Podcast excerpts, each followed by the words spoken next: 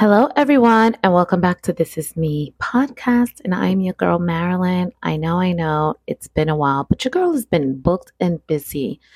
And I just wanted to just come on here and just share with you guys like the last couple of weeks, I have really just been, wow, you're doing it, Marilyn. Like you're doing everything you set out to do you are curating your life the way that you see fit, the way that it fits you. You're just muting the naysayers. And I just want to share that I got paid my biggest UGC um, video collaboration last week, and UGC stands for user generated content. And you all have been in this journey with me for quite some time where I said it's going to pay off one day and just stay the course and just continue to do what makes you happy. I just want to be a testament and just show people how real God is and just show like it's not going to be perfect. Some days are going to be better than others, but in the end, it's going to be worth it, all, you all just stay the course. Just live your life for you. Do whatever feels your soul. Do whatever fills your happiness. And while it may not seem like it's going to get better, while you don't know what the next thing is going to be or how you're going to get it, let me just remind you that it is not your job to figure that part out.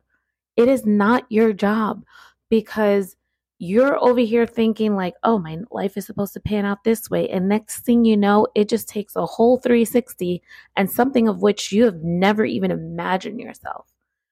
I am telling you, 2024 is the time for you to just get up and do whatever it is that you've been doing wanting to do. You guys, I have been at this for years. I have been on this healing journey. I have been trying to figure myself out. And I am just so grateful that I'm able to sit here and tell you today that all of those chances, all of those leap of faiths that I've been taking, they are starting to pay off. While there are still some things in the works, I am just focused on my daily bread because we cannot worry about the bread for tomorrow. You guys, Remember to give God praise. Remember just take a moment to yourself. Remember to set your boundaries and not apologize for it. And remember that we only have one life to live, and this is your life to live it. So don't try to live it based on someone else's expectations or what you see on social media.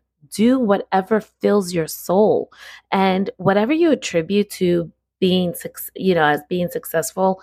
And i said this the other day success doesn't only mean money. My success is seeing my children so happy. The fact that i'm able to provide for my children. The fact that i just have some great people around me people who actually want to see me win. That is what i attribute to success. Now the money will come.